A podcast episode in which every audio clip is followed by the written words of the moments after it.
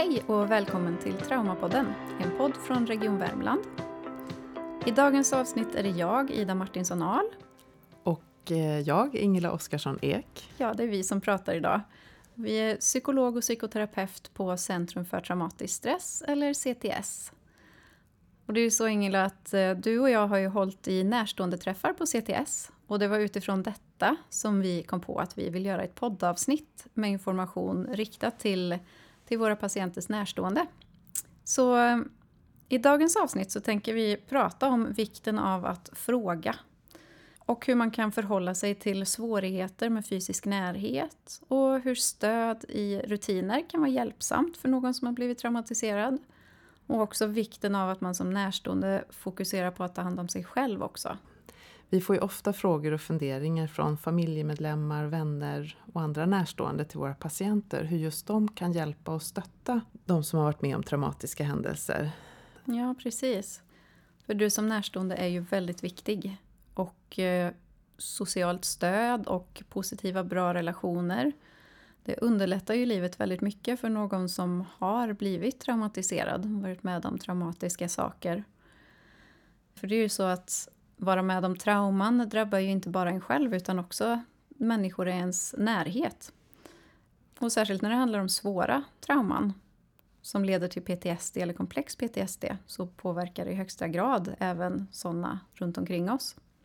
Ja, och det kan ju vara tufft i sig som närstående att få veta de här sakerna som, som ens närstående har varit med om. Och det kan också bli svårt att hantera det som den närstående kämpar med efter de här traumatiska händelserna. Och det första vi vill lyfta idag det är vikten av att våga prata och våga fråga. Mm. Och det är ju faktiskt så att den som vet absolut bäst vad din närstående behöver, det är ju hen själv. Och du kan bli ett väldigt stort stöd bara av att nyfiket hjälpa henne att utforska vad som kan hjälpa henne eller honom när hen blir rädd eller arg eller triggad av något. Och också viktigt att prata om vad, vad hen mår bra av. Och vad som kan hjälpa henne att lugna ner sig. Vad kan hon göra själv? Vad kan du göra? Och, och hur kan du vara ett stöd för mm. din närstående? Precis. Att det är viktigt att våga fråga och eh, hjälpa din närstående att, att utforska de här sakerna som du nämner. Men det är också väldigt viktigt att, att ställa de här frågorna i rätt situation. Um, att det kanske inte är den bästa tidpunkten när ni är mitt uppe i en väldigt känslosam diskussion. Um, eller när du märker att, att din närstående är väldigt triggad av någonting. Utan att det här är någonting som man... Det är kanske bättre att man gör det i förebyggande syfte. Att man gör det vid ett tillfälle när, när din närstående är lugn och mår bra. Och att man då kan fundera kring, ja men nästa gång du blir triggad eller nästa gång du blir starkt påverkad av någonting, vad kan jag då göra för att stötta dig i det här? Och vad behöver du i de här situationerna? För just när man är väldigt upprörd så kan det vara svårt att, att helt plötsligt få frågor kring vad man behöver. Utan det är någonting som man, man behöver göra i situationen när man har lugnat ner sig och är trygg igen. Um, att man då tillsammans kan utforska vad, vad hen tycker om och mår bra av. Eh, och vad, vad hen behöver för att nästa gång någonting triggande händer eh, för att då hämta tillbaka sig på olika sätt och vis. Mm. Och det, det, kan också vara viktigt det här med att undersöka vad, vad hen mår bra av. För det kan också vara så när man har var, blivit traumatiserad så kan en stor del av ens liv gå ut på att undvika situationer, påminnelser och minnen av de traumatiserade händelserna. Så man kan tappa bort vad man mår bra av eller man börjar undvika sånt man mår bra av. Man kanske tyckte om att gå ut och dansa men nu har man blivit rädd för att vistas bland folk. Att, att det, och som sagt att man blir påmind om vad, vad brukade jag tycka om innan traumat. Så det är jättemycket värt att prata och fråga om vad som kan få henne att må bättre. Ja, och, och det kan vara på väldigt eh, basal nivå eller vad man ska säga. Att, att det kan vara att man börjar med så enkla saker som vad behöver jag hemma för att känna mig trygg och bekväm i vårt hem? Eh, vilket ljus i rummet gör att jag känner mig mest trygg och bekväm? Vilken, vilken musik, vilken film, vilka böcker tycker jag om? Eh, vad tycker jag om för fysisk aktivitet? Eh, att man, man på många olika sätt hjälper sin närstående att utforska eh, men vad, vad får mig att må bra? Vad får mig att känna mig trygg och eh, tillfreds? Och det kan också vara väldigt stor hjälp för någon som har blivit traumatiserad att, att få hjälp att se över sina rutiner av någon som står en nära. Att man tillsammans kan fundera kring men hur, hur ser det ut med sömn och dygnsrytmen och mm, kost och motion. Vad behöver du äta under en dag för att må bra? Eh, hur blir du påverkad av de nätter när du vaknar flera gånger från en mardröm? Eh, och bara har sovit fåtal timmar, hur blir du påverkad av det och vad kan vi göra de dagarna för att, för att underlätta för dig? Eh, mm. Mm. Och, och just att man det här, för, poängtera lite ytterligare det du säger Ida, men att när man har varit med om något traumatiskt kan det bli som att man stänger av både tankar och känslor och så. Så att man, man behöver skruva igång både smaklökarna, vad, vad, är det jag tycker om? Eller alltså vara mer uppmärksam på både kroppens signaler och känslor och tankar. Mm. Och i, I eh, det förra avsnittet så pratade vi om eh, något som vi kallar phone response. Och det går lite in i det vi pratar om nu, att någon som har blivit traumatiserad är väldigt benägen att hela tiden lägga fokus på vad andra behöver och ja, vad andra behöver för att må bra och man har svårt att lägga fokus på och fundera kring vad man själv behöver för att må bra. Så då kan man som närstående vara till extremt stor hjälp genom att hjälpa eh, den som har blivit traumatiserad att utforska de här sakerna. Och någonting annat som kan vara väldigt svårt för någon som har blivit traumatiserad är ju det här med minne och koncentration. Ehm, mm, det är mm. väldigt vanligt och det man kan göra då det är ju till exempel att hjälpa henne att planera och strukturera upp sin vardag. Kanske mm. vara extra noga med kalendrar, post-it-lappar och påminnelser på mobilen. Och också kanske ägna en stund varje dag åt att gå igenom vad som händer under morgondagen. Mm. Och också det här med att ta pauser, för vissa går ju in i att de kör på, presterar mycket. Att hjälpa den närstående att ta pauser under dagen. Ja, om, om det är det som behövs. Det kan ja. vara olika. Men... Och ytterligare någonting som många som har blivit svårt traumatiserade i nära relationer kan ha svårt med. Det är också olika typer av fysisk närhet. Även om man kanske nu lever i en trygg relation så, så kan det ändå på grund av vad man tidigare har varit med om vara väldigt svårt med att vara fysiskt nära någon annan. Eh, och även här är ju det bästa sättet att hjälpa just att, att prata och fråga hela tiden. För ja, om man inte tidigare har blivit respekterad gällande sin kropps gränser och, och vad man vill och inte vill i förhållande till sin kropp, då behövs tid eh, för att klara av att känna tillit i nya relationer också. Eh, tillit till att nej, men jag kommer inte att bli skadad nu. Eh, det är annorlunda nu. Mm, ja. Mm. Så hur tänker du Raida att, att man som närstående kan hjälpa till med det här? Ja men det är väl just det att eh, alltid fråga. Att man till att börja med pratar och diskuterar de här sakerna i oladdade situationer. Att man i förebyggande syfte kan prata om det här. Och, och det är jätteviktigt att att alltid fråga innan fysisk beröring. Och det kan kännas väldigt onaturligt och tillgjort. Men det är faktiskt det bästa sättet att hjälpa den som står dig nära, som har trauman med sig. Eh, att att eh, känna sig bekväm med det igen långsiktigt. Att man frågar att är det, är det okej okay med dig att jag tar din hand nu? Eh, får jag krama dig? Är du okej okay med att jag klappar dig på kinden? Och om det handlar om svårigheter med, med fysisk närhet av mer sexuell karaktär, att man har svårt att ha sexuell närhet, då är detta extra viktigt. Att man börjar med små steg och utforskar lättare beröring och närhet och hela tiden frågar. Eh, nu vill jag smeka din rygg? Är du okej okay med det? Eh, hur kan vi kramas på ett sätt som känns bekvämt för dig? Och finns det vissa delar av din kropp som, som känns mer triggande för dig än andra? Eh, att man tillsammans funderar kring vart, ja men egentligen vart bådas gränser går och vad båda är bekväma med. Och, och det här är det du pratar om är ju jätteviktigt. Mm. Och också genom att, att du som närstående visar att du respekterar gränserna och lägger stor vikt vid det här med samtycke så kan, kan du också lära din närstående att, att det är ingen fara med fysisk kontakt och det är okej att säga nej.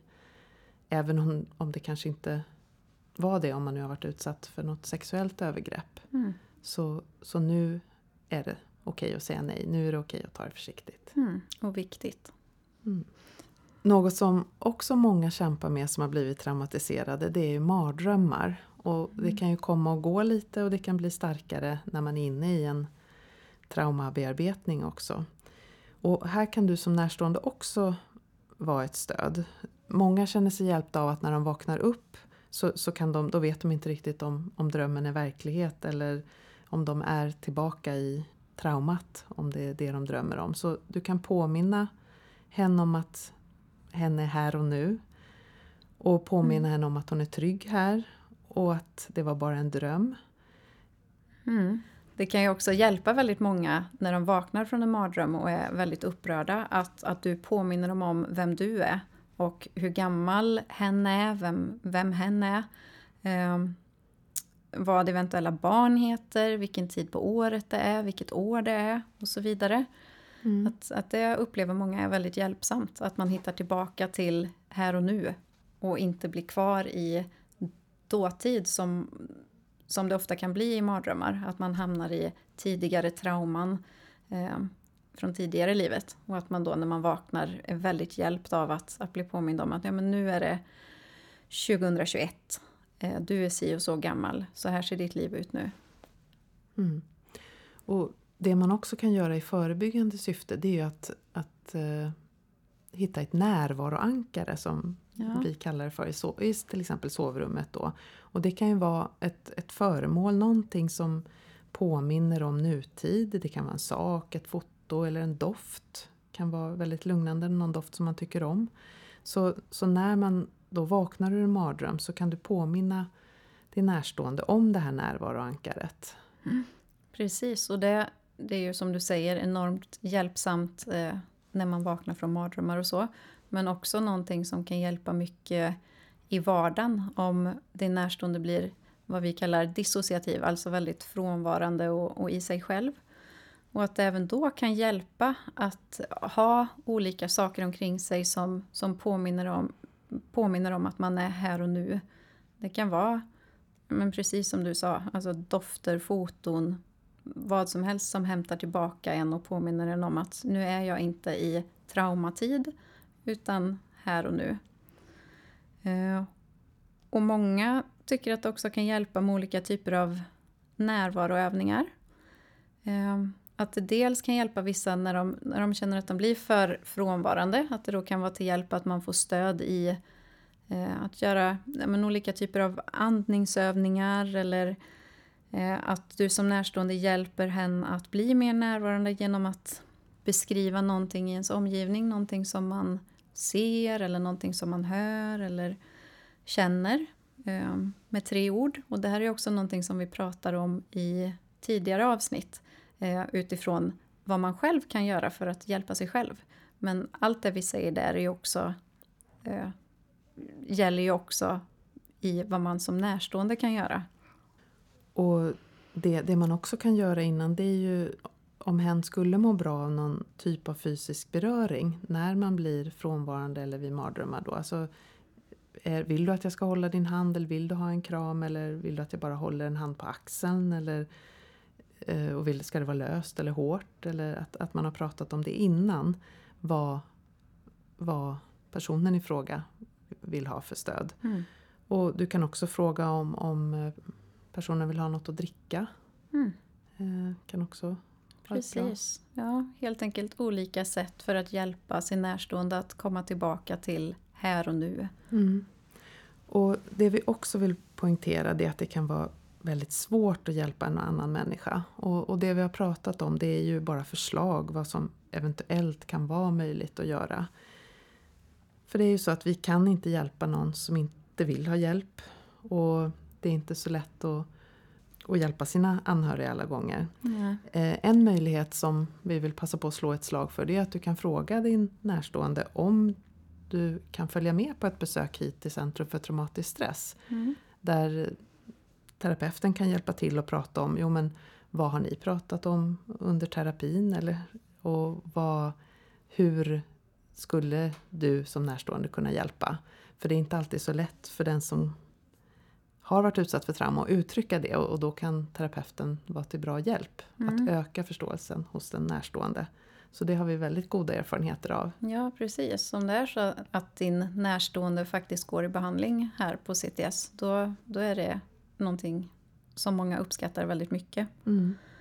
Och, och sen kan det ju vara så också att, att som närstående så kan du, när man har någon som har varit utsatt för trauma, att det kan väcka väldigt mycket skuld och att dels att man kanske inte förstod vad som hände i den här närståendes liv eller att man inte kan hjälpa den med hur dåligt den mår nu och så.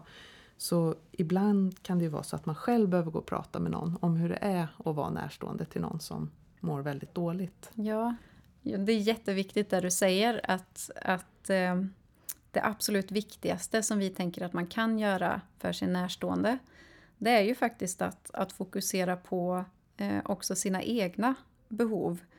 Eh, att ta hand om sig själv. Att fundera kring vad du behöver för att må bra. Och fundera kring vad du tycker om och hur du kan få andrum och egen tid emellanåt. Och, och där kan det ju vara den här liknelsen med om man sitter i ett flygplan. Att ja. man först i en nödsituation behöver själv ta på sig syrgasmasken för att sen kunna hjälpa andra. Att man behöver först se till att man själv har kraft, ork och resurser för att hjälpa någon annan.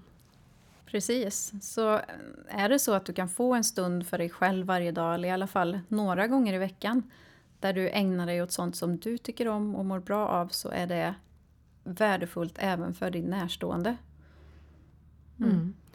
Och, och, och, att det också är viktigt att, att du hittar sätt att sätta gränser och vara tydliga med dina behov. Att det inte bara den som varit utsatt för trauman som, som har behov. För att också genom att själv tänka på att vara tydlig med dina gränser och vad du behöver för att må bra så kommer du genom det också hjälpa din närstående att längre fram klara av att sätta gränser. Att det är okej okay att ha behov och sätta gränser. Ja, att föregå med gott exempel. mm. Du har precis lyssnat på avsnitt 10 av Traumapodden.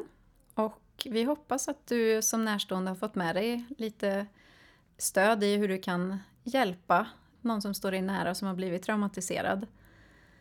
Eh, och du hittar mer om traumatisering och komplext posttraumatiskt stresssyndrom på 1177.se. Vi som pratat idag heter Ida Martinsson Ahl. Och Ingela Oskarsson Ek. Och tack för att du har lyssnat på Traumapodden. Hej då!